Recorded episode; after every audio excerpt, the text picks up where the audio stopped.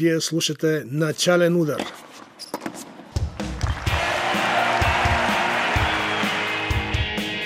Най-интересното от света на тениса с мен Любомир Тодоров.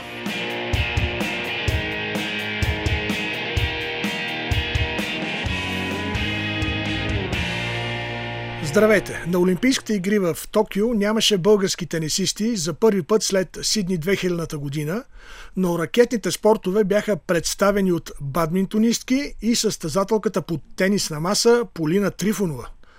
Тя се представи отлично и записа две победи, които са първи за България в този спорт на игри за 21 век.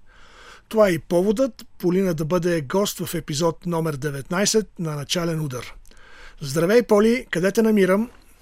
Здравейте, аз в момента се намирам в Германия. Почиваш или по работа?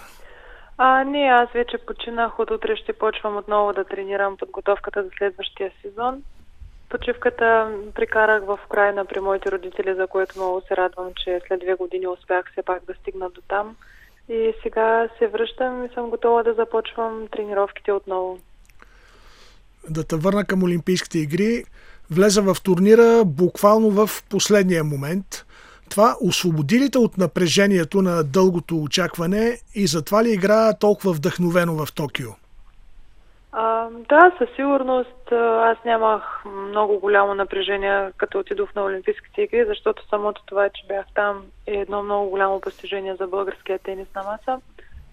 Но очакването беше дълго, да. Малко ми беше тежко да не знам да или не, да или не през цялото време. Но накрая, когато все пак разбрах, че да, това бяха сълзи от радост и това, че ще съм част от този голям спортен форум. В мача от първия кръг на основната схема направи истински подвиг и обърна резултата от 1 на 3 до 4 на 3 гейма срещу Сара Денута от Люксембург. Как го постигна и вярваше ли в този обрат? Да, аз до края вярвах, че може да стане. Опитвах се да намеря различни тактики, че да мога да обърна матча. Накрая, както знаем резултата, всичко се получи добре за мен. Как го постигнах? С постоянство дали с това, че направих правилните неща в правилния момент. В нашия спорт всичко е малко такова, че както може да се получи, така може да не се получи. Това всички спортове е така, но се радвам, че в Токио резултата беше за мен. Непреодолима ли беше китайката, която представяше Монако и с която игра в третия си матч? Със сигурност на момента, в който играх с нея, много малко европейки биха могли да я преминат. За себе си мога да кажа, че ако бих играла с нея няколко пъти на някои други състезания, да знам какво да очаквам от нейната игра, със сигурност резултата ще да бъде по-добре. Но имаме това, което имаме и Просто трябва повече да се играе с китайки. Това е истината. Да, определено е неизбежна среща с китайки. Колкото повече да. опит имаш, толкова по-добре. Да. А кое ти направи най-силно впечатление на Олимпийските игри? Цялата атмосфера бих казала така малко по-общо, защото много спортисти, различни спортове, много звезди на спорта виждаш там, се движиш с тях заедно и да, е дружелюбната атмосфера там, така бих казала. Ти си родена в Кубрат, твоят баща е българин, а майка ти от град Саратов. Израснала си в Украина, а защо реши да играеш за България, след като си била европейска шампионка за девойки с отбора на Украина?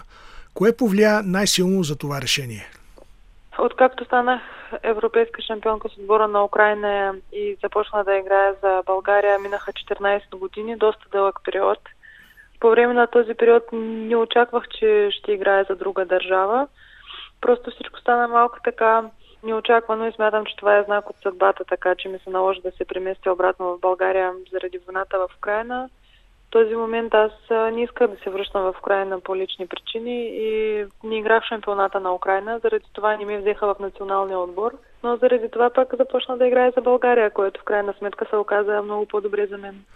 През 2017 година разказа пред мен за ужаса на войната в Донецк, на която си била пряк свидетел.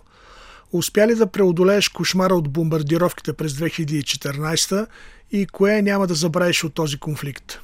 Сигурно няма да забравя това, че това напълно обърна живота ми, не само моя, на милиони хора, които живеят в Донецк.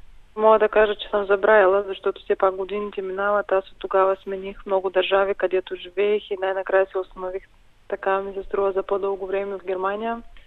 И това всичко е един много голям опит, който е много ценен за мен.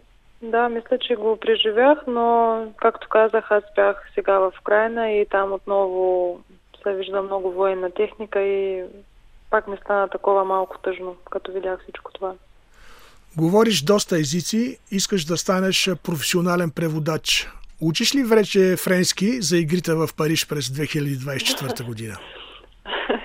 Аз започна да уча френски преди 3 години. Не беше свързано с Олимпийските игри в Париж, но да, сега наистина, както казахте, към след 3 години вече искам да говоря свободно, че да мога там да се оправям на френски. Тоест, амбициите са ти да участваш на още поне едни Олимпийски игри. Да, със сигурност много, много ми се иска. Да, има още 3 години, това е доста време. Ще видим как ще се развиват нещата. От себе си ще давам всичко и ако стане, ще бъде супер. Продължаваш да играеш в Бундеслигата. В кой отбор си сега? Аз играя все още за същия отбор вече трети сезон. Вайлам Райн се казва отборът ми. Миналият сезон завършихме трети. Голям успех за нас. Тази година се надяваме да също така да сме в средата на турнирната таблица. А остава ли ти време за четене? И ако да, коя книга е на нощното ти шкафче сега? Да, аз чета много. Винаги намирам време и в пътуване преди да се легна да спа. В момента на нощното ми шкафче е книгата на Дейл Карнеги «Как да преодолеем безпокойството». А какво ти предстои до края на годината като състезание? След една седмица заминавам за България, защото имам подготовка за европейската квалификация на отборно, която ще бъде в Белград 27-28 август.